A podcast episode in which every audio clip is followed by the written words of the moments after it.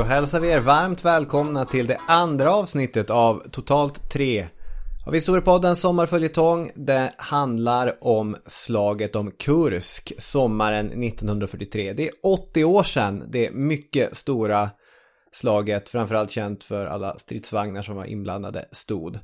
Och Mm. det är alltid intressant att eh, prata om andra världskriget. Jag vet inte om ni har märkt det, det finns mycket böcker, många filmer och sånt om andra världskriget. Det finns en annan. Så vi sållar oss till eh, den skaran. Gör det lite bättre, hoppas vi.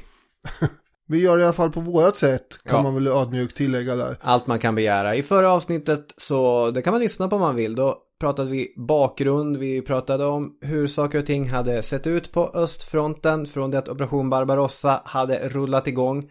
Vi pratade krigsmateriel och eh, vi pratade om Stalin och Hitlers respektive mående. Ja. Om vi då tar en liten eh, check här på vad vi avslutar med senast. Så har vi kartan att tänka på. Just det. Vi minns de två bågarna kanske, utbuktningarna i östfronten under sommaren 43 här. Mm. Den sovjetiska Kurskbågen som buktar in med axelmaktskontrollerat territorium runt omkring. Just det.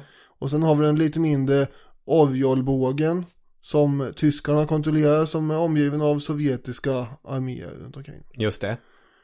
Och Hitler vill då stänga in de sovjetiska arméerna som är väster om Kursk med en inringningsmanöver, en kniptång. Ja. Anfall från Orjolbågen norr om Kursk och anfall från söder om Kursk där Charkov ligger. Mm. Och han meddelade att en seger vid Kursk kommer bli en ledfyr för hela världen. Och poängen med den här offensiven är ju, ja dels är det förstås att räta ut fronten och spara in styrkor på det sättet då. Men det är också att visa tyskarnas allierade och andra då att kriget inte är förlorat utan tvärtom. Vissa av författarna trycker väldigt hårt på den punkten att eh, det här är en slags flex inför eh, Nazitysklands ganska få bundsförvanter. Att visa att man är fortfarande en stark kraft, man avancerar. Så det är definitivt en sak som man ska ha med sig.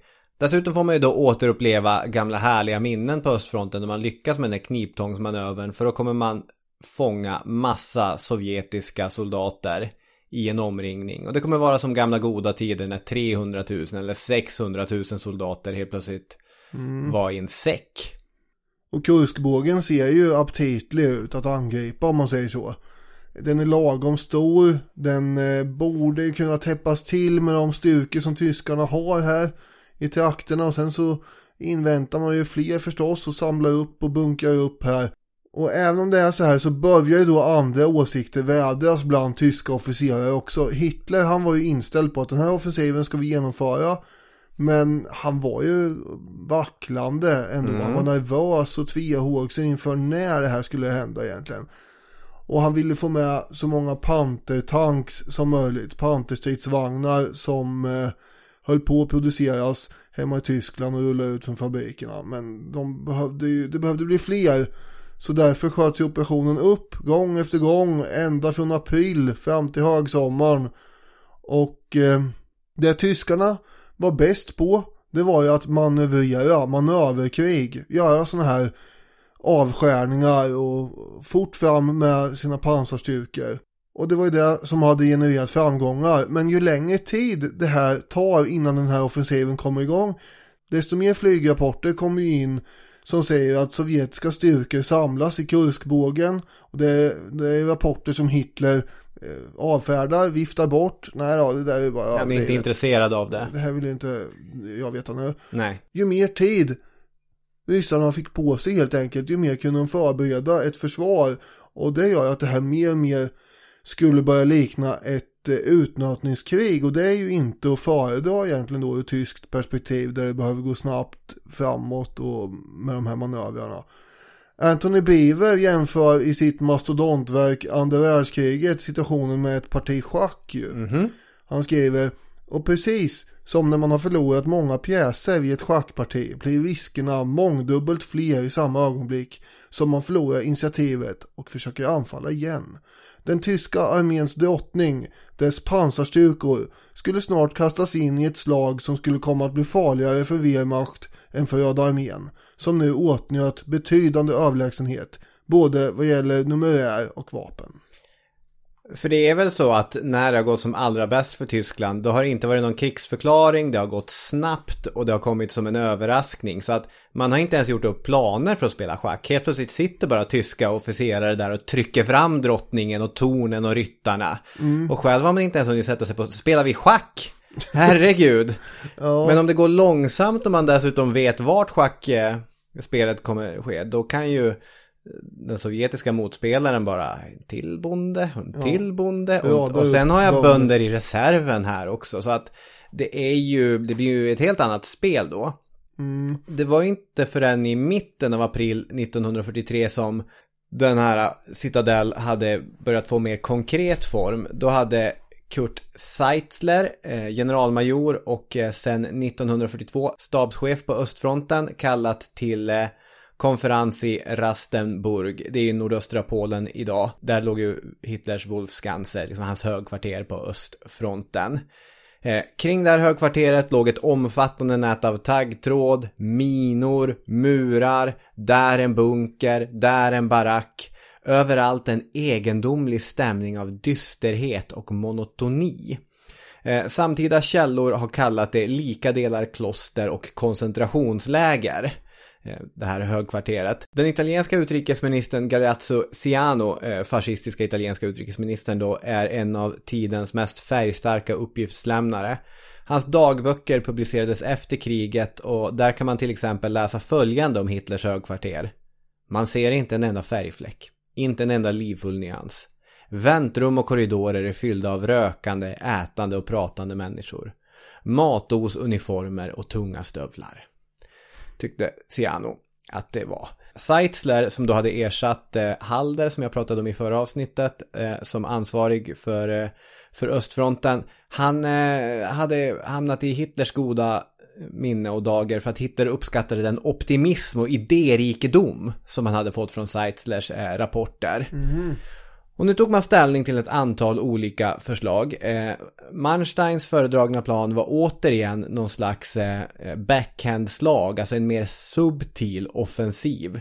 Eh, I alla fall enligt Ericsson som jag har läst. Jag har inte förstått mig på detaljerna i det här, men mellan raderna föreslås det på något sätt att det skulle ha varit en bättre plan om Manstein hade fått eh, eh, fixa det här efter e- egen maskin. Alltså Manstein vill ju egentligen upprepa manövern från eh, när han erövrade Charkov ja. några månader tidigare. Det vill säga att avvakta en sovjetisk offensiv och låta de främsta enheterna avancera. Få försörjningslinjerna utdragna och sen då ska man slå till och krossa fienden och skära av dem och så vidare. Just det, att Sovjet ska få serva lite grann. Ja. Och så svarar man på det. Och det här är det som eh, Manstein föreslår efter åtminstone det att det verkar som att Hitler hellre skjuter upp Citadel. För om den skulle göras så skulle den göras i april eller maj åtminstone mm. tyckte ju då Manstein. Men eh, sen när det inte blev så då, då tyckte han att det var bättre att ja, då avvaktar vi en fientlig offensiv. Just det. Sen har vi, om jag bara får fälla in, ja. har ju Guderian också. Just det. Eh, som... Blixtkrigets fader på vissa sätt. Ja. ja, han var ju mer inne på att man kanske inte skulle anfalla alls längre på östfronten. Nej. Utan eh, var förberedd för att det skulle uppstå nya fronter på andra håll där de allierade kunde tänkas gå i land och sådär. Ja, ska, ska, vi hålla den tanken i huvudet och se vad som händer allt, allt eftersom i de här avsnitten? Ja, just det. Det kan vi göra. Mm. Det finns i alla fall ett memorandum undertecknat eh, av Seitzler från 11 april då ungefär den planen som Operation Citadel verkligen kommer bli. Att eh, den nionde armén under generalöverste Walter Model ska attackera Kurskbågen från norr och söder om bågen ska generalöverste Hermann Hott med den fjärde pansararmén attackera. Von Manstein då ska samordna ledningen för offensiven men han är ju också mycket där på den södra fronten och, och viftar och donderar. Fördelen med att skjuta upp anfallet eh, det var ju då att fler styrkor han koncentreras hit och fler stridsvagnar och så vidare från fabrikerna. Men nackdelarna är ju ganska tydliga med att överraskningsmomentet riskerar att bli väldigt begränsat om man säger. Mm. Och även ryssarna får ju då tid att förbereda för ett avancerat försvar här. En annan problematik som var okänd just då i och för sig, det är att tyskarna konstant underskattar de sovjetiska styrkornas mängd. Mm. Alltså de hade då tänkt sig att ja men de är väl ja, i runda slängar så, sådär 4,7 miljoner man på östfronten Precis. har de väl. Ja. Vilket var helt fel egentligen då eftersom de var uppe i mer än 6 miljoner man i det här laget i de ryska arméerna och inom några månader skulle de komma upp i 7 miljoner efter sommaren. Just det. Så när de satt där och gissade, ah, det ett, ett jämnt dussin i reserven. Det är alltid bättre att eh, överskatta än underskatta en motståndare tror jag. Ja, som en generell regel tror jag också det. Men i samma år där, samma memorandum som jag nämnde där, så man drar också fötterna bakom sig. Eh, det står att 3 maj är tidigast anfallet kan börja, eller kanske 28 april, eller inom sex dagar från det att överkommandot godkänt orden. Det är, det är ganska luddiga siffror och, och det är inte någonting som skriker handlingskraft snabbast möjligast, utan det ja men det, det kom, snart kommer det, när som helst. Ja, det beror ju på den här tvekan då som ändå i slutändan ligger i huvudet hos den högste. Exakt, eller i magen på honom. För det var ju hans sägning att han, han fick en dålig känsla i magen, Adolf Hitler alltså, när han tänkte på Kursk-offensiven. Och ändå skulle den göras. Ändå skulle den göras.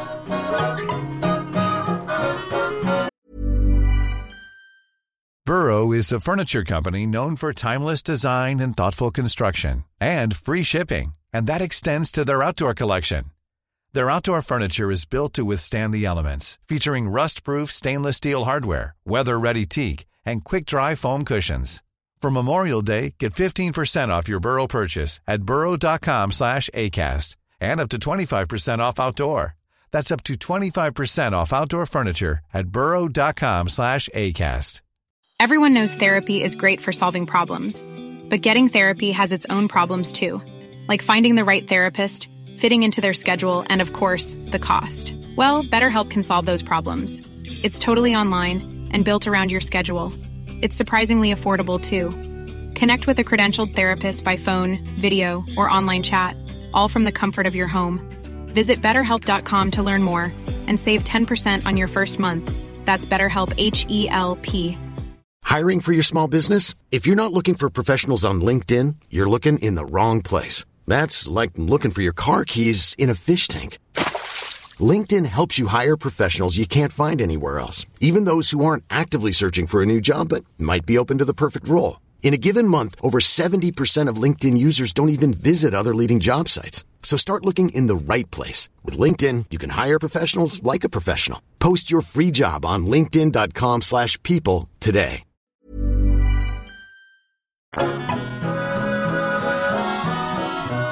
Som du nämnde så var det den nionde armén som låg norr om Kursk som ingick i den här frammejslade planen. Och den leds ju då som sagt av Walter Model som eh, senare var både fältmarskalk och blev kallad för fyrens brandman. Eftersom han lyckas då lösa en massa akuta kriser hela tiden i frontavsnitten. Han släcker bränder. Ja, Som eh, att eh, Ingvar Carlsson var Olof Palmes brandman. Inga jämförelser i övrigt mellan Ingvar Carlsson och, och Walter Model. nej. Men eh, att eh, man är bra på att hantera eh, svåra ärenden. Jag satt precis och tänkte, finns det någon kul politisk, mer modern jämförelse man kan dra? Och sen hann jag bara öppna eh, dörren på glänt till kanske Robin kan veta något eller komma på något när du sa det här. Mm. Så att jo, ja, men det är bra. Ingvar Carlsson är Socialdemokraternas Walter Model. Ja men eh, Moderaterna var ju så eh, medgörliga i kärnkraftsomröstningen att eh, det var ju Ingvar Carlsson som fick i uppdrag att mejsla fram eh, en linje i kärnkraftsomröstningen som Moderaterna till sist inte kunde skriva under med. Så att Socialdemokraterna och Moderaterna inte tyckte samma sak. Ja, det gäller ju att upprätthålla fronten. Ja, Walter Model kom ju från en medelklassbakgrund. Hans befälskollegor däremot hade ju ofta en adlig bakgrund va? Preussare eh, gärna. von Manstein. Ja, och så vidare. Men det enda som Model påminner om i det här åt det hållet är väl egentligen hans monokel som han envisas med att ha. Just det, han har monokel. Det glömde jag. I boken eh, Hitlers generaler beskrivs Model så här bland annat. Under mellankrigstiden blev han ökänd för sin hänsynslösa plikttrohet. Med total taktlöshet körde han omilt över sina underlydande och skrädde inte orden när han öppet kritiserade sina överordnade. I det tyska strängt reglerade militära umgänget saknade han inte bara den preussiska aristokratins sociala förfining utan var lika främmande för Hitlers och många av de tongivande nazisternas bonde eller arbetarbakgrund. Models försök att motverka sin brist på hyfs genom att uppföra sig som en junker var betecknande för hans iver att nå framgång. Just det. Streber, drakonisk eh, slavdrivare, auktoritärt lagd, effektiv brukar han också beskrivas som. Ja, alltså han är uppfinningsrik, anpassningsbar och effektiv som du säger, särskilt när det gäller defensiv, mm -hmm. alltså taktiskt försvar. Han kräver ju väldigt stora uppoffringar av sina trupper men eh, det har hävdats att han själv minsann också kunde dela frontlivets påfrestningar med soldaterna och därför var han uppskattad. Ungefär samma sak som sägs om Hannibal för övrigt. Ibland tog Model av sig monokeln och... Ja det måste han ju gjort då om man ska liksom smälta in eller? Jag vet inte. Däremot så var ju Models stabspersonal djupt olycklig och eh, ville inte ha honom som chef och försökte hela tiden begära förflyttning från honom. Gentemot sin egen chef Hitler mm. alltså så var det få som kunde vara lika, inte mopsiga men eh, lika rätt fram i sitt tonfall som Model. Utan att få sparken alltså. Mm. Vid ett tillfälle så frågade han Hitler Vem för befäl över nionde armén min fyrer? Ni eller jag?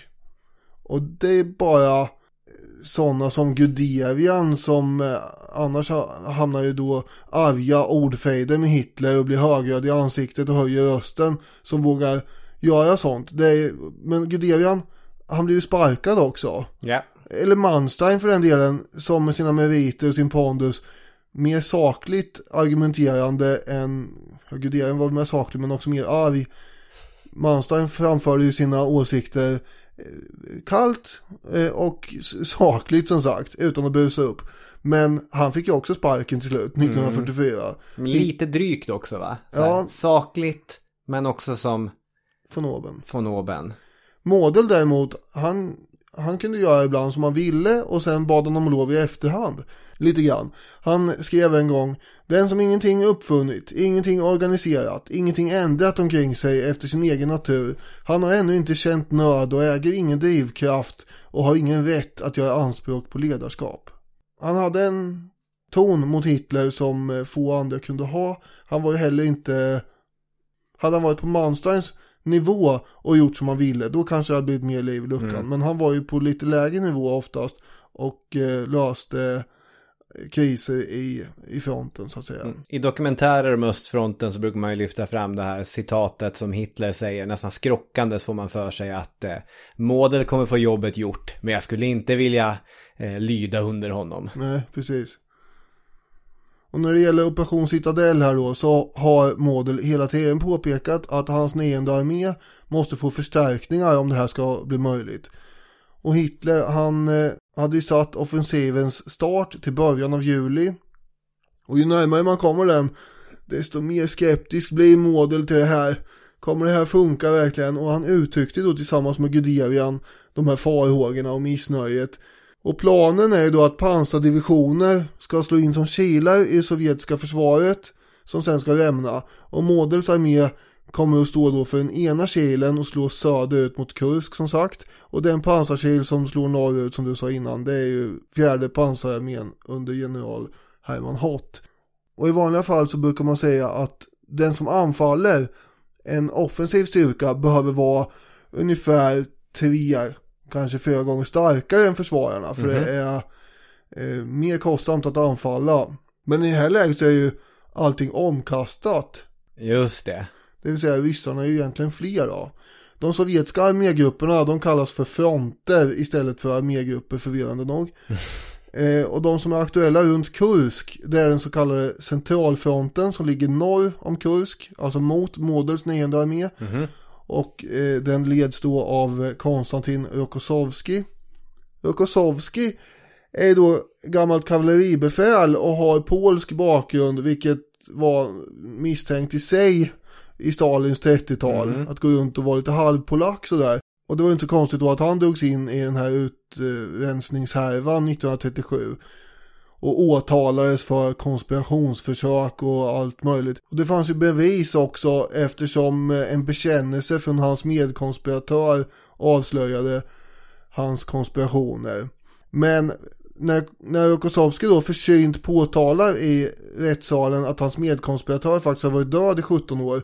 Då skulle man kunna, då skulle man kunna tänka sig att stämningen blev lite pinsam i domstolen Det är där. sån, eh, i det här rättsdramat, när kommer the smoking gun? Ja. Herr ordförande, han har varit död i 17 år. Ja, nej, icke då. Sådana bagateller som att döingar borde ha svårt att vittna, det får inte komma emellan de viktiga eh, domarna här. Och klubborna som ska falla i bord och så vidare. Visserligen så gör det här faktumet att Rokosovski överlever. För att det är ju svårt då, det var ju det som var beviset liksom. Men fängelse kunde han inte komma undan ändå. Först när vinterkriget i Finland börjar gå på örat här så släpps han och återkommer i tjänst. Och sen blir han en av de här frontgeneralerna som besegrar de eh, inringade vid Stalingrad. Och 1943 så leder alltså Rokossovski centralfronten vid Kursk. Sen har vi den så kallade Voronezh-fronten söder om Kursk. Som ligger då mot Hermann Hotz fjärde pansararmé. Mhm. Staden Voronezh har jag inte tänkt så här mycket på hela mitt liv som de senaste veckorna. Nej. Och det beror ju på dels då att man har varit eh, marinerad i den här litteraturen med Voronezh-fronten som den här armégruppen heter som leds av Nikolaj Vatutin. Men också att eh, ja, det var ju en av städerna som eh, Wagnergruppens eh, chef Prigozjin intog väl. Ja, det kanske det var. Eller åtminstone, eller kanske han inte gjorde, men han tog sig förbi där. Han åkte förbi där, okej. Eh, och eh, upp mot Moskva. Ja, Det är ju i de här trakterna liksom, Ja. som vi befinner oss nu. absolut. Man Ja. har ju ofta känt hur historia och samtid inte så mycket krockar med varandra som bara liksom ligger bredvid varandra och skaver. Ja, så är det här nu. Tycker jag. Hade Prigozjins, eh, så att säga, kil anfall mot Moskva varit på den här tiden, då hade, och, och det hade varit en tysk armé, då hade man ju vingat in all, alla de här eh, arméerna som vi pratar om nu. Ja, Från eh, Ukraina och eh, den här offensiven norrut som Prigozjin gjorde. ja. För de ligger däremellan. Vatutin då? Jo, han är då eh, ledare för Voronezh-fronten. Och han hade lyckats bli något av en favorit hos Stalin. Hur man nu blir det, det vill man ju knappt veta. Mm. Men eh, han var det i alla fall. Och eh, han var del av generalstaben. Och en dag så kallades han upp på Stalins kontor i maj 1942. Och Stalin ville ha förslag på vem som kunde leda Voronezh-fronten. Och Stalin han sköt ner alla förslag som eh, Vatutin kom med. Eh, tills han drog till med sig själv. Och då tyckte Stalin att ja, ja, ja, så gör vi. Eh, och sen dess hade då Vatutin varit frontgeneral. Och sen har vi steppfronten också, vilket då är en slags reserv som finns bakom alla de här eh, andra armégrupperna under Ivan Konev. Och det är ganska många i den reserven så att säga. Det, ja kom- verkligen. det kommer ju dit. Och sen har vi ju söder om allt det här finns sydvästfronten också som vi inte behöver gå in på just nu kanske. Men totalt har ju Sovjet 1,9 miljoner man runt Kurskbågen bara. Medan tyskarna då som ska genomföra en offensiv här inte ens har hälften av det. Utan omkring ungefär 780 000 man. Och vad sa du, man skulle vara Tre gånger så många tre gånger den så många vid en offensiv, man ja. anfaller. Så det är ju ett problem redan här kan man tycka. Ja, Eh, Å andra sidan så har de ju bra stridsvagnar tänker de. just det. Inte nog många bara. Jag höll på att säga vi får se, men får- vi får se. många vet väl.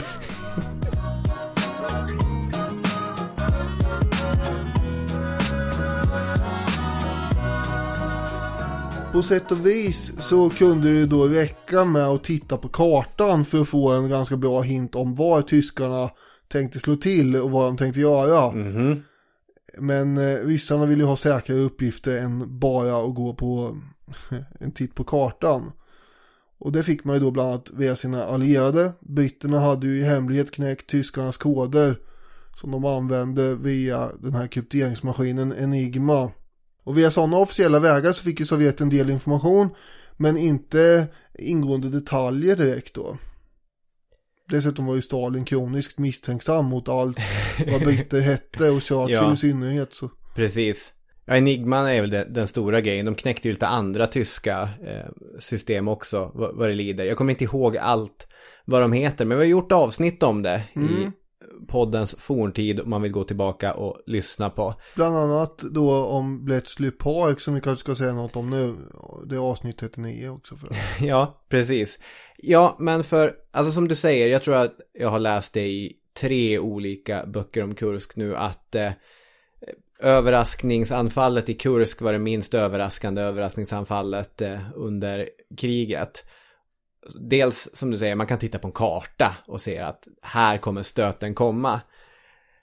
Men, som vi vet, en av krigets första stora vändpunkter eh, hade anlänt sent på hösten 1942 i den lilla sömniga järnvägsstaden El Alamein, Egypten, då Bernard Montgomery slog ökenräven Rommel.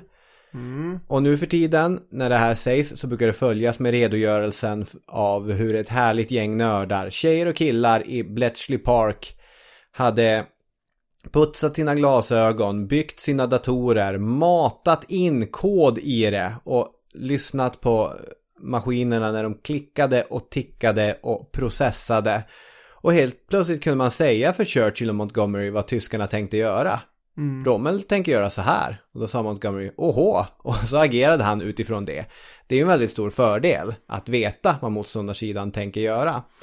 Alltså, ju mer man tänker på det då, för det här vet ju Montgomery om. Ja, Men han har ingen emot att det är hemligt efter kriget. så att han kan framstå som en eh, riktigt genial herre. ja, Som liksom på intuition nästan vet vad han ska göra. ja. Ja det är otroligt va? Eh, det är ju synd för Montgomery då att det här är inte, det är inte hemligt för evigt. Nej, Så till sist kommer ju det falla lite grann. Som du sa, så utbrett var inte samarbetet med Sovjetunionen att informationen från hemliga, hemliga Bletchley Park ofiltrerat skickades till Stalin. Och även om man hade gjort det, så som du också sa, så hade nog Stalin eh, rynkat på näsan och tänkt varför får vi så här mycket? Vad försöker de det med? är väl en lurt på gång här. Plats på scen då för John Cairncross, en eh, skotsk herre född 1913. Cairncross ingår i ett nätverk av spioner i Storbritannien som spionerade för Sovjetunionens räkning. De här kallas The Cambridge Five och är väl, som vi brukar säga, eh, lämpliga för ett framtida avsnitt. Ja, Det är en intressant härva, det ja, där. det tycker jag verkligen. Det är väl eh, så att ehm, en av de här som är med är ju Kim Philby som senare avslöjas som en riktigt kallhamrad dubbelagent. Mm. Han jobbar ju då alltså för brittiska underrättelsetjänsten MI6 men var ju också sovjetisk spion då. Mm. Och avslöjar ju allt från uppgifter om brittiska spioner till kärnvapen innan han sen då avslöjas och flyr till Sovjet 1963. Och de hade ju då läst på Cambridge alla de här Ja, och, de träffas alla på Trinity College i Cambridge under 1930-talet. och var kommunister. Ja, precis. Men då, de kallas då ofta för Cambridge 4. Eh, eftersom de hade gått på Cambridge de här fyra. Och sen då så har man eh, i efterhand då bevisat mot Cairncross nekande kan Mm. man säga att han var eh, den femte medlemmen som är nu aktuell när det gäller slaget vid Kursk här. Nej, just det, för Cairncross, eh, han passar inte riktigt in med de här fyra andra eh, Cambridge-spionerna. De hade ju rört sig i samma vänsterintellektuella kretsar och där värvats av sovjetiska eh, agenter. Men att han var eh, spion som sannolikt för första gången hade kommit i kontakt med sovjetiska rekryterare på Cambridge. Så är det väl? Ja, han var ju, han var ju även kommunist ju. Ja, ja, Men eh, han menar ju på att han gjorde ju ingenting som skulle skada Storbritannien. Ja, utan han tänker att han ger information till en allierad. Mm. Och vad jag menar med att han är något av en udda fågel är ju att eh, de andra är ganska så här världsvana och eh, eleganta är väl kanske fel ord. Men de, alltså Cairncross är yvig och lite så här kantig och, och passar inte helt enkelt in i den här engelska övre medelklass eh, miljön.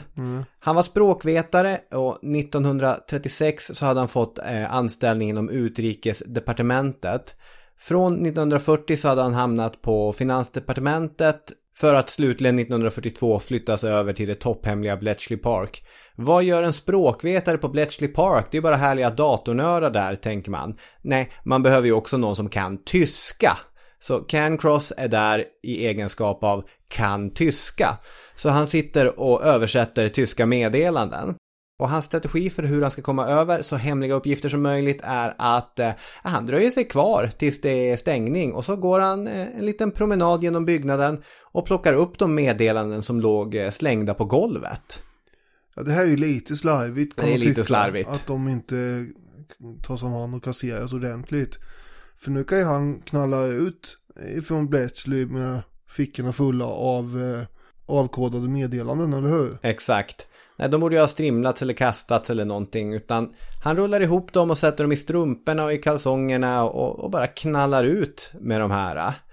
Och så sen så lämnar han över dem till sin sovjetiska kontakt. Och vi vet att flera av de här meddelandena handlar om de tyska truppförflyttningarna på östfronten. Och eh, det får nog i alla fall ses som en delförklaring till Röda arméns mycket goda kunskaper om det stundande tyska eh, anfallet. En annan informationskran var ju en Rudolf Rössler som eh, levde i Europa. Han var ju tysk men bodde i Schweiz. Han hade ju uppenbarligen källor då med insyn som eh, gav honom information så att säga som han sen kunde leverera vidare till den sovjetiska ledningen. Han hade blivit anställd av den schweiziska underrättelsetjänsten. Mm. Men man har antagit att tyska antinazistiska militärbefäl har lämnat uppgifter till den schweiziska underrättelsetjänsten som i sin tur har gett Rössler information som de vill att ryssarna ska få. jag fattar. Men vilka källorna var är egentligen fortfarande oklart. Men det är ganska tydligt att det läcker information här och eh, ska man lyckas med en överraskning då är det, det är olyckligt. Ja, det är olyckligt. Både Rössler och Cairncross uppgifter tillsammans med flygspaningar som sagt på marken visar ju då att tyskarna planerar aktivitet här vid Kurskbågen va? Ja, Det är ingen tvekan. Däremot är frågan, vad ska vi göra åt saken?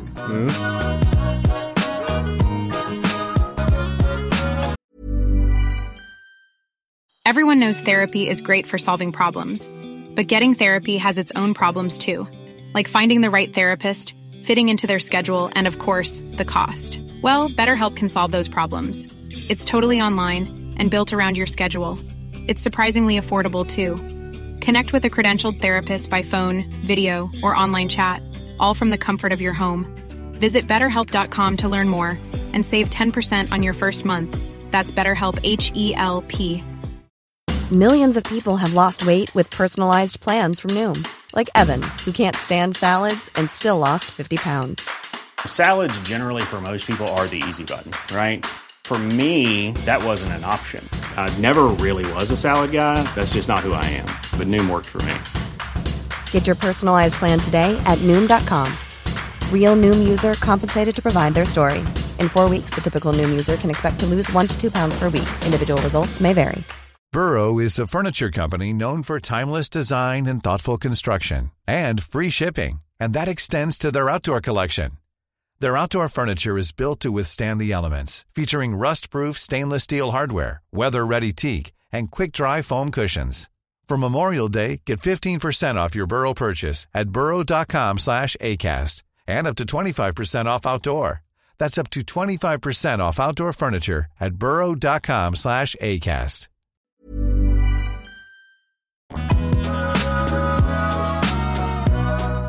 Stalin, han är ju då sedan krigets början alltid, som vi har sagt, lagd för offensiv. va? ja, det är han.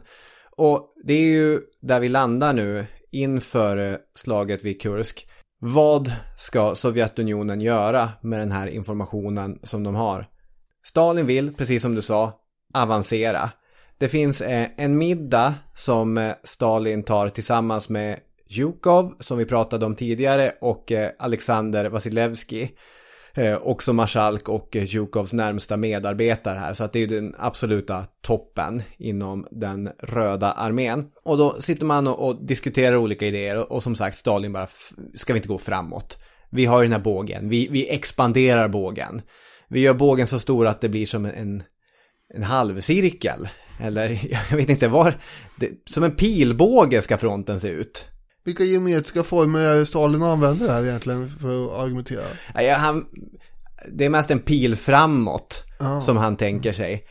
Men både Zjukov och Vasilevski övertalar Stalin om att de eh, borde sitta lugnt i båten eller i bågen då. Och istället för att bara forcera framåt så ska man befästa sina positioner och på det sättet trötta ut tyskarna innan man då eventuellt kan lansera en motoffensiv. Den här middagen den inleds tre på morgonen. Det är väldigt sent att inleda en middag. Eller tidigt, men det, ja, nej, det är nog mer sent ja. ja. Och eh, de bryter upp eh, klockan sju samma morgon. Så att det, det har ändå inte pågått mer än fyra timmar. Men hur mycket har de ätit? Orkar man äta så mycket så här dags? Alltså, jag använder mig av eh, mitt eh, Get Out of Jail Free Card här säger. Jag föreställer mig att de har ätit enorma mängder. Ja. Ändå, att det är med munnen full med mat. Som Tjukov säger, när vi gräver ner oss förstår du. Och så får tyskarna trötta ut oss. Efter att middagen är slut i alla fall, oavsett om de är proppmätta eller tycker att det var lite snålt, så skyndar både Tjukov och Vasilevski till fronten för att börja planeringen av slaget. Och från politbyrån börjar man samla ihop de enorma reserver som ska placeras ut bakom Kursk i den steppfronten som du tidigare nämnde. Esset i rockärmen, undrar ni? Här kommer han igen, Beria. För var det någon som sa 300 000 slavarbetare redo att börja gräva skyttegravar? Det har jag, sa Beria. Ja, det hade han. Det kunde Beria rätt snabbt ordna fram. Så 500 mil sovjetiska skyttegravar kommer förhållandevis snabbt börja slingra sig fram genom geografin. Och till det här så är det ju fullt med fällor och hinder för stridsvagnar. Det är en halv miljon miner som ingenjörerna gräver ner. Det är bunkrar och taggtråd och skyttegravar och allt möjligt ja. Mm. Anthony Beaver skriver i sann sovjetisk anda fick varje enskild soldat i uppgift att gräva fem meter värn per natt eftersom det var allt för farligt att göra det på dagen. Mm. Det här kan man väl säga, den här planen är ju lite som eh, en spindel som lurar in en fluga eller något i sitt nät. Man ska spinna ett nät. Ja, man har ett nät, så sitter man och väntar på att det här kanske inte är den mest briljanta liknelsen man har kläckt. Men det handlar om att få tyskarna att köra in och fastna i minfälten i taggtråden. Och sitta fast där helt enkelt yeah. i envisa strider. Och när de sitter fast som mest i det här. Då ska man avfyra ett motanfall på andra platser. Yeah. Och samtidigt om det börjar gå svajigt så har man ju den här gigantiska reserven i den så kallade steppfronten. Som alltså ett gäng arméer på upp till 575 000 man och 1600 stridsvagnar som går att sätta in vid behov på olika ställen. Mm. Och den här reserven hålls ju förstås utan för synhåll för tyskarna också. Mm. Den här regionen kommer som vi hör snart att explodera i ett enda stort inferno ju. Och därför tar man också bort alla civila för övrigt som eh, inte ska vara där nu tänker man. Bort mm. med det för stökigt ändå här. Och Stalin han vankar fram och tillbaka som en anka i plågor och eh, väntar på att slaget ska börja här. Han, eh, han behöver ju skälla på någon. Det är ju nästan begripligt och särskilt om man är Stalin. Men eh, alla behöver ju på något sätt ventilera ja. diverse känslor och man gör det på olika sätt. Stalins sätt är att skrika. Ja. Så är det ju. Ja. Och i en så här påfrestande situation också. Han tog till exempel ut det här över flygplanskonstruktören Jakovlev som hade kallats in på Stalins kontor. Ja. Och han stod ju där hos Stalin tillsammans med general, jag tror det är Vasilevski för övrigt. Och så stirrar de på spillrorna från en stridsplansvinge. Och Montefiore skriver Stalin pekade på fragmenten och frågade Känner du till något om det här? Sedan brast han ut i ett vansinnigt mässande. Jag hade aldrig sett Stalin så rasande, berättade Jakovlev. Stalin krävde att få veta när felet hade upptäckts. När han fick höra att det inte hade uppmärksammats förrän man stått öga mot öga med fienden förlorade han ännu en bit av behärskningen. Vet du att det bara är den allra slugaste fienden som skulle kunna göra något sånt? Tillverka flygplan som verkar fullgoda på fabriken men inte duger vid fronten. Det här, det är att arbeta åt Hitler. Fattar du vilken tjänst du har gjort Hitler? Era hitlerister! Just det, hitleristen. Ja, det, det är ju ändå underhållande så här 80 år senare. Ja, precis. Och eh, det finns ju väldigt mycket med det kalla, kalkylerande, cyniska, modiska hos Stalin som man inte förstår. Men alltså, jag har ju haft eh, en tre veckors period då vi har skött det här eh, poddverksamheten, skrivit sommarföljetong och gjort andra grejer eh, samtidigt som jag har liksom vabbat. Och, och jag är så stressad nu att liksom om det skulle komma någon jävla flygplanskonstruktör och ha tabbat sig alltså då det, det, det, det, ja, alltså det, det, det skulle ju vara en jävla Hitlerist alltså. Så, Det är du och Stalin. ja men man kan ha viss respekt för att eh, de ändå Nerverna är utanpå. nerverna är utanpå, på verkligen. båda, båda håll och kanter och sidor här. Ja. Som vi var inne på, förutom hundratals mil skyttegrav och, och spindelnät och allt vad det var så fanns det alltså en halv miljon minor utlagda här över det område där tyska styrkor nu från två håll ska forcera fram. Och det är ju den 5 juli som eh, nazisterna har beslutat sig för att eh, inleda det här anfallet. Så att den 4 juli, eh, natten mot den 5 juli, så har man ute en hel del minröjare som ska försöka öppna en väg för stridsvagnarna.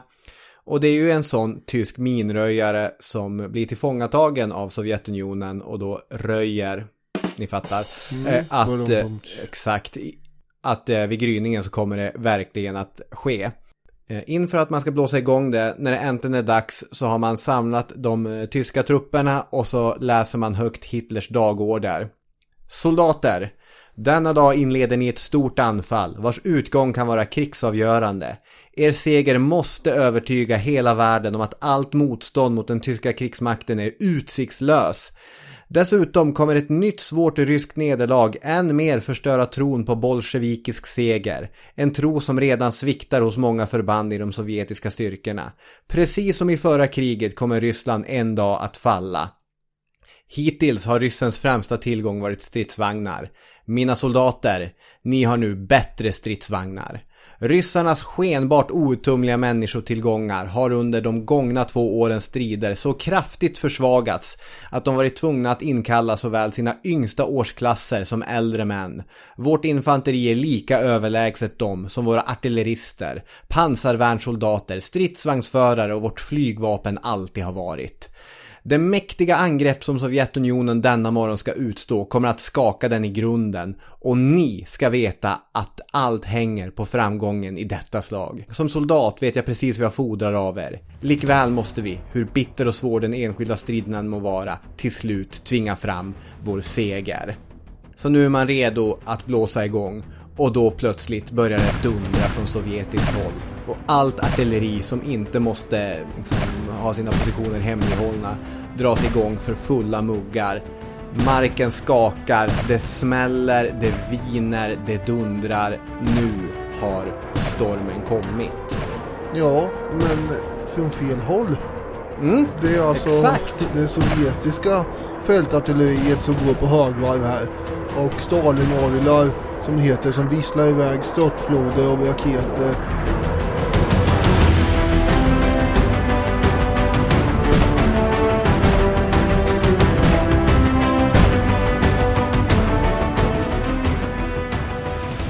Tyskarna låg ju där beredda på att det var de som skulle få överraska fienden med ett anfall. Nu är det de som blev rejält skakade istället då.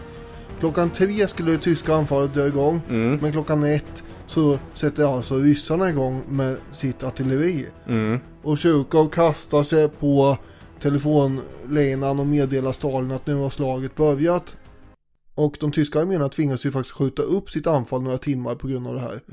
Den här beskjutningen. Och ett tag tänkte somliga av dem att är det Sovjet som ska sätta igång en offensiv istället?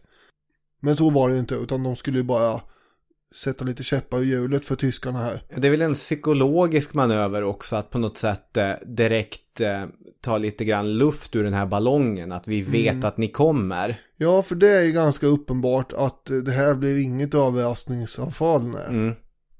Och när tyskarna sen rycker fram runt klockan fem på morgonen då har ju dessutom ett argsint åskväder brutit ut också.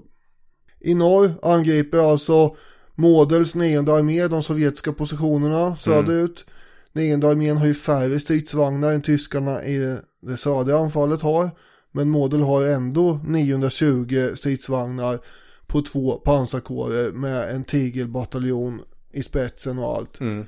Men han sätter inte in allihop på en gång till skillnad från vad eh, Hot och Monstein gör i söder. Utan han portionerar Nej, han är lite så här sporadisk. Det kommer pö om pö pansarstyrkorna. Mm.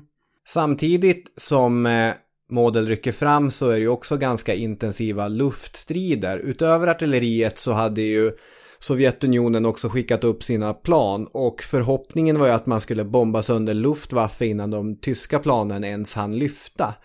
Det misslyckas man ju med utan snabbt snabbt så åker Luftwaffe upp i luften och eh, vad det lider så börjar de ju faktiskt få dominans i, eh, i luften under den här första dagen. Ja, det tänker man ju inte på eh, så mycket eftersom man mest tänker på stridsvagnarna av någon anledning här. Mm. Det har ju fått mest uppmärksamhet i historien men det är väldigt, det är också har det nämnts någonstans krigets största luftstrider här. Ja, precis. Jag tycker att det sovjetiska artilleriet är, är väldigt intressant och det här är väl återigen den här ehm, Red alert eh, färgningen som jag har eh, så hårt. Eh. Få saker var ju, gav ju en samma tillfredsställelse som att skicka iväg de här sovjetiska lastbilarna laddade med raketer. Ja, det är det man sitter och tänker på lite ibland. Och det är ju precis, och det är ju kalla kriget då man kopplar det till, men de så kallade Stalin-orglarna, de överlevde ju faktiskt in på kalla kriget tiden, ganska långt in på det. Det pratas ju för lite om ryska raketer lite sådär till vardags tycker jag, men i vårt avsnitt om Nedlin-katastrofen, Sovjets största raketolycka, så nämnde vi Konstantin Tjolkovskij. Mm. mm, den ryska rymdraketens urfader. Men han var inte ensam i det stora landet om att nära icke jordnära drömmar. Nikolaj Tishomirov hette en annan rysk uppfinnare som var verksam inom raketfältet sedan 1894. Och han hade redan under första världskriget försökt få tsaren att nappa på tanken om att eh, man kan ju förvandla eh, raketer till vapen. Men eh, som vi alla vet så var inte raketer något mycket viktigt vapen under första världskriget. Däremot Det var ju mest eh, kineserna som höll på med det här på medeltiden. Just det! Vill jag fortfarande hävda. Ja, och Det hände i alla fall. det, det ska du ha, absolut. Däremot visar det sig att den röda sidan under det ryska inbördeskriget var öppen för den här, eh, vad ska man säga, nytänket som det här stod för. Förutom då att det är ett mycket gammalt tänk med kinesiska anor och så vidare. Vad jag håller på med nu är egentligen lite av en omväg såklart, men de raketer som provsköts under inbördeskriget, de drevs av krut och de var helt omöjliga att sikta med. Jag antar att det är som att försöka träffa fienden med stora nyårsraketer. Att eh, där stack den och där stack den. Det går ju, men det är inte ett effektivt sätt. Tishomirovs labb kom med tiden att omvandlas till det institut inom vilket Sovjetunionen forskade på konceptet artilleriraketer. Och de raketer man tog fram under 30-talets mitt, de kallas för RS-82 samt RS-132 beroende på hur stora de är. 82 är mindre än 132. 1938 så avrättades eh, det här institutets chef, Georgi Langemak. Ja, det var ju han inte ensam om. Det är ju många som ryker 1938 och Ja. så här, i efterhand så satt man kanske och bläddrade de där papperna och tyckte honom borde vi haft. Ja, exakt. Det är ju ännu ett exempel på den framgångssaga som är Sovjets uppladdning inför andra världskriget. Får se nu, det börjar vara oroliga tider i Europa. Eh, Jag är i full färd med att mörda mina generaler. Borde jag inte ge mig på forskningsledarna som tar fram mina vapen också? Ja. Förhoppningen hade varit att använda raketerna för att eh, träffa stridsvagnar eller andra pansarfordon. Men man fick aldrig någon precision i de här sovjetiska raketerna. Men som en driven Silicon Valley-entreprenör som helt plötsligt märker att affärsidén inte håller så gjorde man sent 1938 en så kallad pivot. Man byter riktning och hittar en ny användning för sin uppfinning. Raket... Men, men det här är ungefär då som, nej jag kommer bara tänka på vänner-scenen. Med soffan. Just det, när, när Ross... Pivot! Pivot! Ja. ja det är ju det är ju mer... Pivot! Pivot!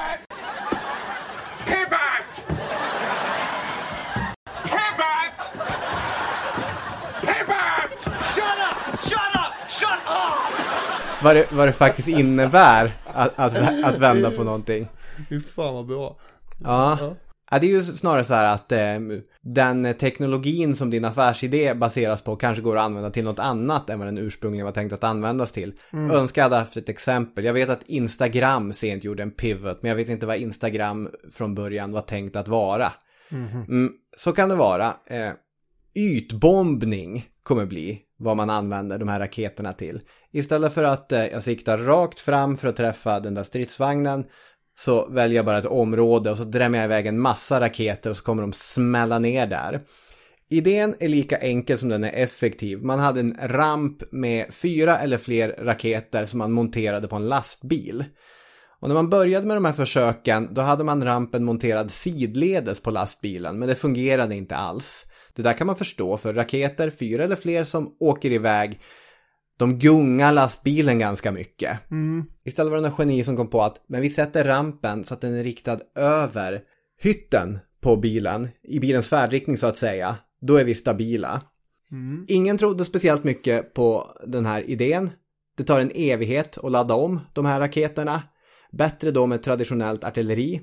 Röda armén fick inte ens veta att pjäserna fanns utan de hanterades som en specialenhet inom NKVD. Men sen kom Barbarossa och tyskarna invaderade Sovjetunionen och det visade sig att det var effektivt med raketerna. Jag läser ifrån Rasmus Kärby Petersens artikel i Militärhistoria. Katusha, vilket var det sovjetiska eh, smeknamnet för det här artilleriet. Kommer från en eh, sång. Ja, Lilla Katarina, en, en visa, för man tyckte att de sjöng på samma sätt.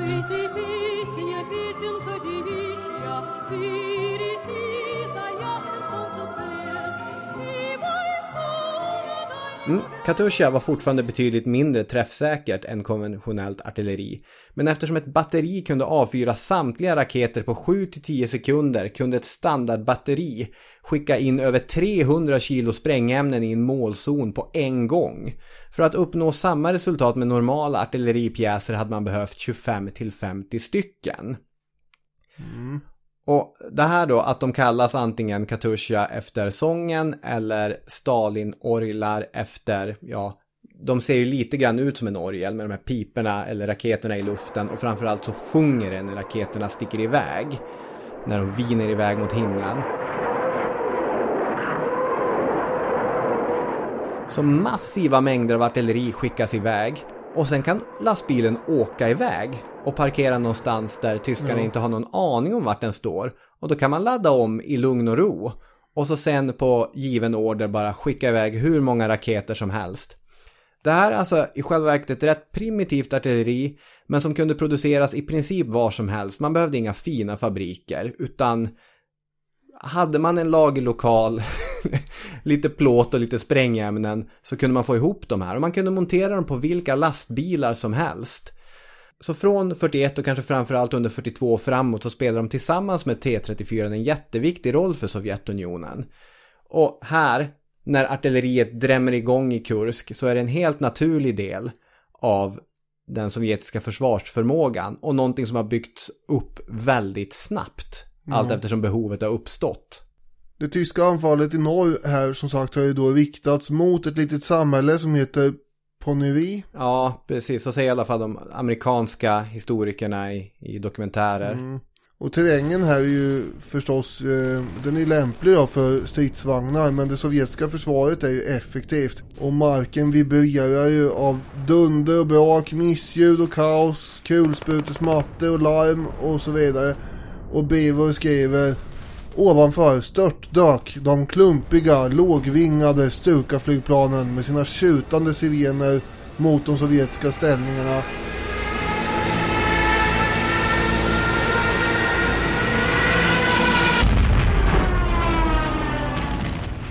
Just det, på tal om eh, legendariska ljud från andra världskrigets slagfält.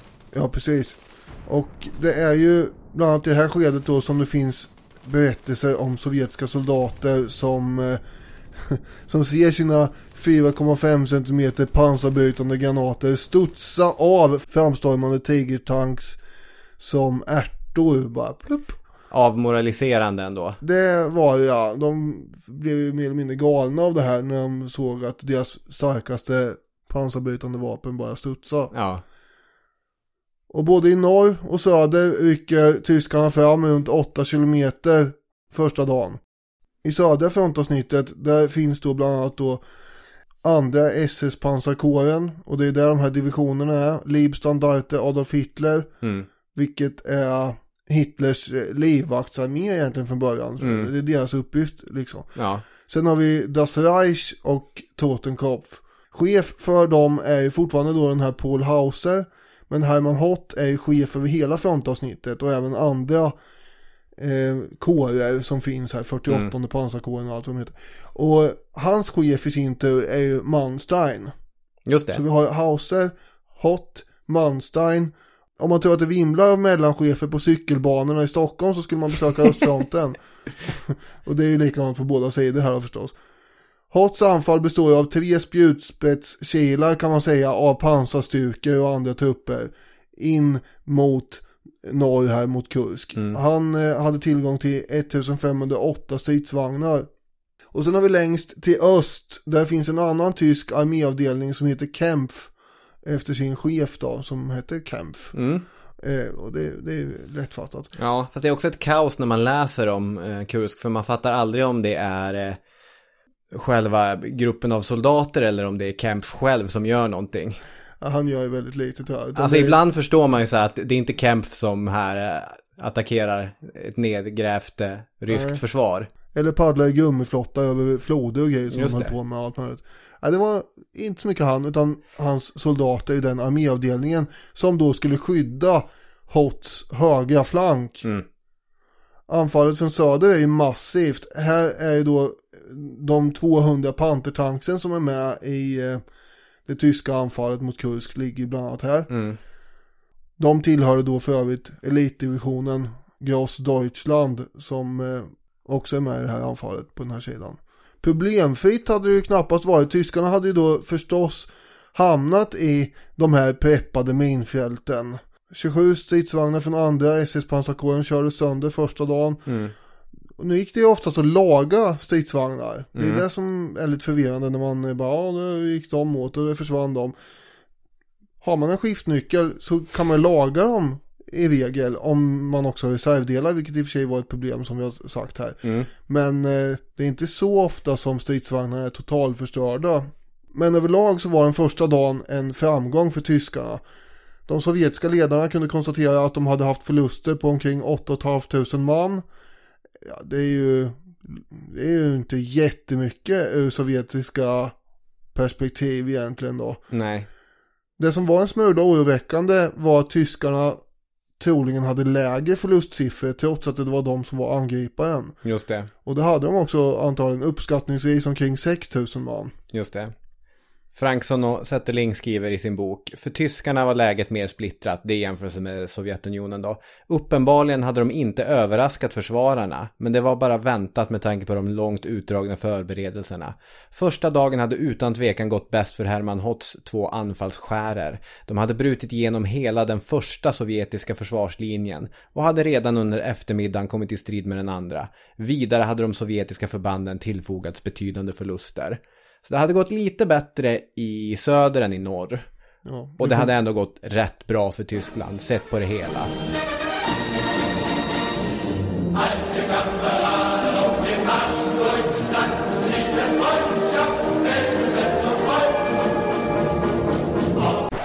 Förutom det att man helt uppenbarligen inte kom som en överraskning.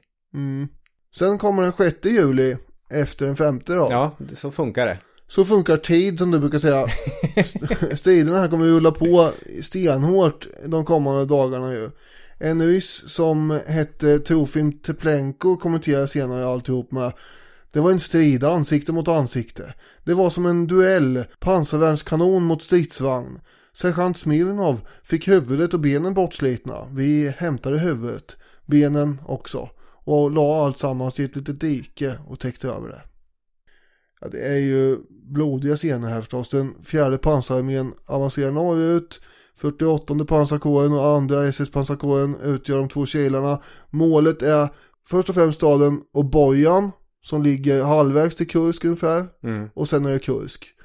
Och de här tigertanksen har ju byggts om också för att kunna lasta 120 granater istället för 90. Mm. Det har väl i din lista över statistik där Ja, fast just det här är min stati- Det här är T34. Jaha, ja. Ja, precis. Nej, de hade ju då 77 granater, varav 9 i tornet. Aha. Det är ju färre. Just det, nu är det T34 vi pratar om. Ja, precis. T34. Sen byggde man ju om T34 vad det lider för att eh, den skulle ha 100 granater med 14 placerade i tornet. Men det var ju efter och Kursk. När man märkte vad mycket granater tigern hade.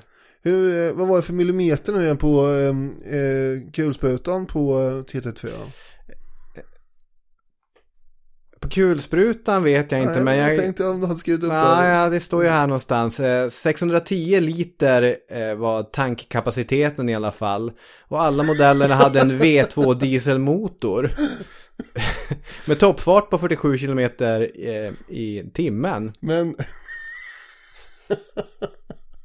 hjälmarnas eh, millimeter så att säga styrka där då? Vad, Ja, nej det har jag inte. jag har inte det. Nej. Det är lite halvbra möp Ja, men vill, ja, Men du har det- avancerat väldigt snabbt. skulle ändå säga att det är generöst att säga att jag är halvbra med upp. Jag har lite bra statistik här om lutningen på pansaret. Ja, det har det. är, är det verkligen något vi ska dra? Frontplåten hade Jaha. 60 grader. Nej. Nej, det ska vi absolut inte tro.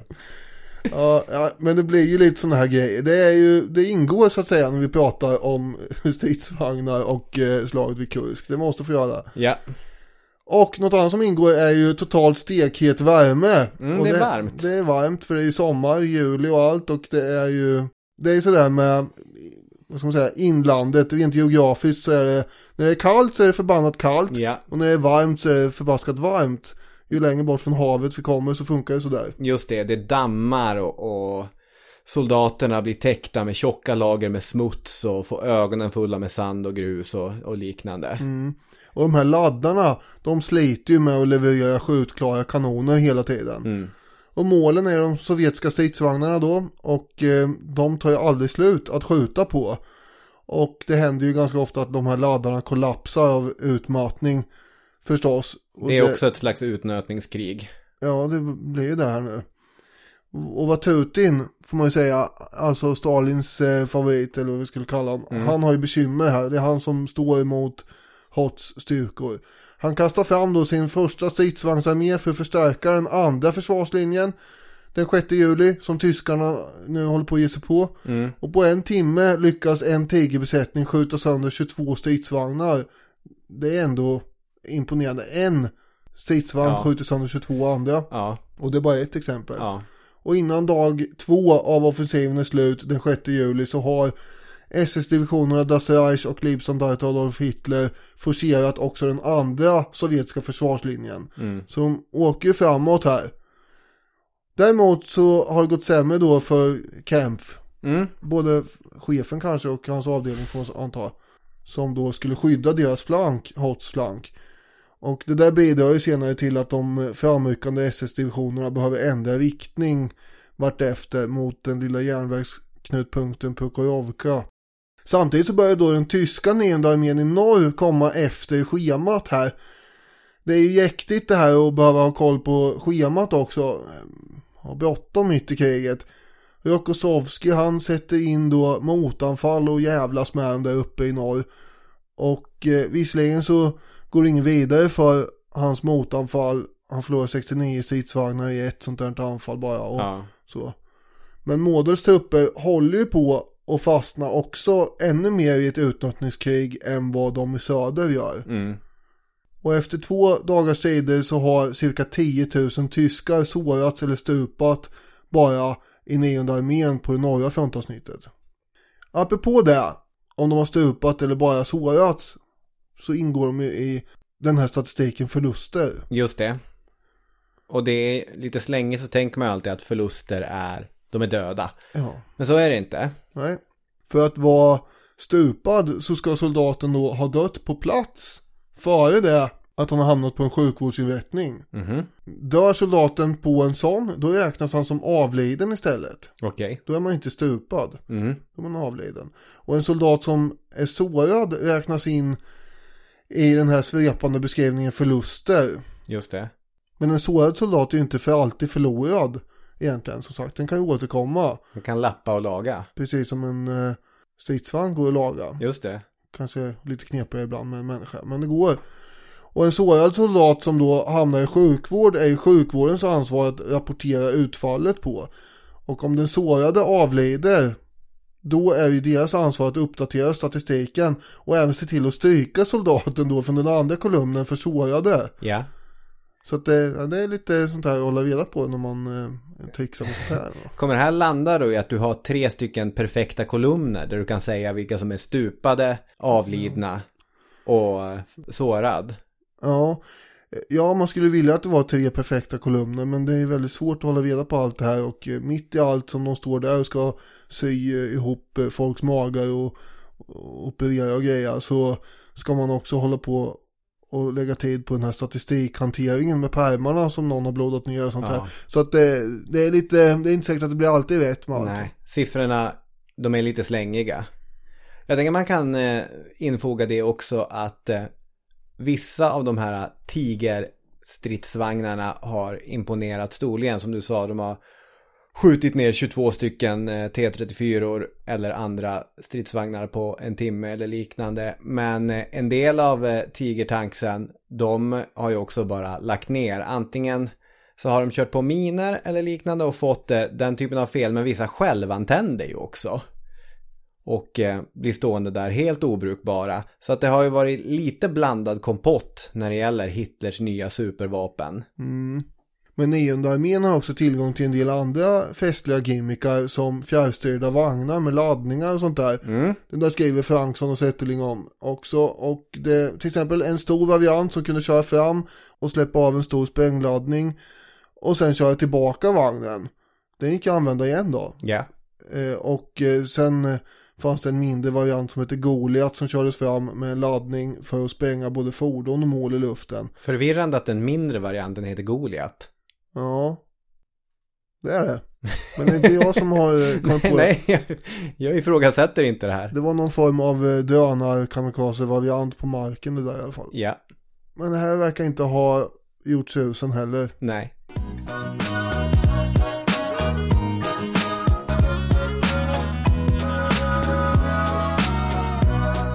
Sju mil norr om Kursk ligger en liten järnvägsstad, inte ens en stad riktigt, eh, vid namn Ponyry då. Eh, den 7 juli så kommer Model satsa på att försöka forcera den här punkten. Som så ofta i de stora krigen så blir små orter med namn man annars aldrig hört talas om centrala. Som Model ser det så kommer vägen till Kursk ligga öppen om han tar Ponyri. Till detta så skulle man skära av en viktig järnvägsförbindelse för Sovjet. Men för att man skulle lyckas med det här så behövde tyskarna ta sig över en liten ås. Och det är egentligen det som Model beordrar den 7 juli. Man ska ha massiva anfall, framförallt riktat på åsens högra och vänstra sida. Där försvaret eh, är som svagast då. Och när gryningen anländer så kommer först våg efter våg av tyska stridsvagnar att eh, komma åkandes genom minfälten. Med lite minröjare framför. Samtidigt så hör man ljudet av de tyska dykbombarna som försöker slå ut det sovjetiska artilleriet. Det visslar och det smäller och det visslar och det smäller. Och det är enormt våldsamma strider om det här. Men Model klarar inte av att forcera det. Model har kört fast. John Eriksson skriver Må hända skinnflodd av tysk eldgivning så föll dock inte Ponyry. Inte ens när tyskarna med en brusande avslutning skickade fram sina sista reserver. Mest utsatta hade de sovjetiska försvararna vid åsens mest västra punkt varit. 8 juli hade tre stora vågor av tyskt anfall kommit mot denna punkt och vid varje tillfälle lyckades de sovjetiska trupperna med nöd och näppe slå dem tillbaka. I sista sekunden kommer förstärkning eller mer ammunition. Så de här striderna om Ponneri de pågår ju ja alltså minst från 7 juli fram till 11 juli ganska våldsamt. Men där börjar man konstatera att Model tar sig ingenstans. Så den övre delen av Tångens käft, den kommer inte bita ner över Kursk. Det ser inte ut som det kommer ske. Nej, det ser inte ut som. Redan den 8 juli efter fyra dagars strider så hade ju tyskarna i den nionde armén förlorat 20 000 man. Ja. Och eh, 200 stridsvagnar. Ja, han har ju kört in i en vägg med huvudet här som sagt. Ja. Och i det läget, då börjar Rokossovski förbereda sig för Operation Kutuzov. Det är perfekt. När, när, när den andra liksom har kört fast, då, ja nu är det dags att lansera det här. Det är alltså motoffensiven mot Orjolbågen som är uppkallad efter den ryska generalen under kriget mot Napoleon. Även om Kutuzov på sin tid, på 1800-talet, han, han var ju den första, han hade ju inte ett uns proletärblod i sig. Det var inte en fin hyllning till en annan bolsjevik. Nej, det kan man verkligen inte säga. Men sånt har liksom upphört att spela någon roll längre. Det är inte det saken gäller här. Nej, alltså i desperationen, det är ju en sak som eh, Stalin faktiskt får falla tillbaka på lite grann under östfronten. Att nu kan vi blåsa liv i lite ryska nationalistiska myter och berättelser och så. För nu, nu är det var man till pumpen alltså. Mm. Och Stalin har ju ett bättre case här än vad en viss Vladimir idag har tycker jag. Om man säger så. Ja. Och det säger ju en del när Stalin har ett bättre. man kan ju säga att i söder så maler ändå det tyska anfallet på med de här pansardivisionerna. Mm. Som var inne på innan så är luftstriderna ganska argsinta här också. Även om det inte är det man första hand tänker på med Kursk. Messerschmitt-jaktplan dyker upp och gör anfall mot de sovjetiska värnen från ena till andra sidan. Nästan som en pendel med kulsprutan skjuter de fram och tillbaka. Och eh, Anthony Beaver han citerar sovjetiska soldater som i efterhand återger vilken förtvivlan de upplevde sånt här med. Det ständiga dånet, den skälvande marken, det brann överallt. Vi skrek. Tyskarna försökte lura oss med radiosambandet. De ylade i radion. Jag är Nekrasov, jag är Nekrasov. Jag skrek tillbaka. Skitsnack! Det är du inte! Försvinn! De dränkte våra röster med sitt ylande. Så det är fullt tumult här och eh, Nekrasov det var ju ett sovjetiskt befäl som fanns i närheten på ett annat ställe. Så man försöker lura varandra här också förstås. Det är ju sedvanlig manöver i krig. Den sovjetiska krigsledningen hade lite grann ändå missbedömt var huvudanfallet skulle komma. De hade ju då trott att det skulle vara i norr och därför var ju Vatutin och hans styrkor i söder ganska illa ute. Och han efterfrågade desperat förstärkningar vilket då högkvarteret Stavka godkänner. Och eh, det är femte gardestridsarmén från Ivan Konevs reserv i steppfronten som kommer att sändas iväg. Och den leds av en generallöjtnant Pavel Rotmos. Ja, Nej, nästan. nej. Men man vill gärna säga det. Eh, Pavel Rotmisov heter han. Mm. Och de har ungefär 30 mil att ta sig i sommarvärmen innan de då är framme vid fronten. För nu drar det ihop sig här till någon form av apokalyptisk slutstrid i trakterna söder om Kursk. Så är det. Ka- Ska man nämna vem som är eh, Vatutins politruk, alltså politiska kommissarie där ute? Nej, jag tycker vi avslutar så och så säger vi tack för mycket. Det är klart du måste göra nu när du har sagt det. Ja, det är Nikita Krustjev det är väl är ändå, där ute. ja det är alltid något. Ja, han var ju, i och för sig så var han ju här var, han var i Stalingrad eh, också. I Sovjet så hade man ju en slags nästan eh, politiskt tillsatt övervakare, eller vad man ska kalla, mm. kalla dem, som följde med de här befälhavarna. Och eh, det gick ju tillbaka till Trotskij och, och hur han hade och hur han hade organiserat Röda armén. Och det är alltså Nikita Khrushchev här på den södra flyen.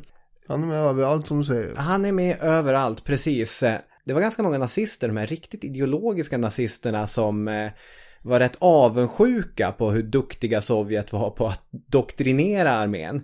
Och faktiskt innan 1943 var över så införde man också ett system där politiska instruktörer skulle hjälpa till med den ideologiska skolningen av armén. Nationalsocialistischer Führungsoffizier. Så eh, Krustjev var där, det var. Så, så väljer jag att avsluta det andra avsnittet. Ja, det blir bra det. Och jag väljer att avsluta med att tacka så mycket för att ni har lyssnat och så ser vi fram emot eh, sista avsnittet nästa vecka för säsongen och för eh, den här följetongen. Vilken urladdning det kommer bli. Ha det trevligt där ute i hängmattorna och vid stranden och vart ni nu är. Precis, på en pizzeria kanske. Någon är. Why not? Why not? Hej då med er! Hej hej!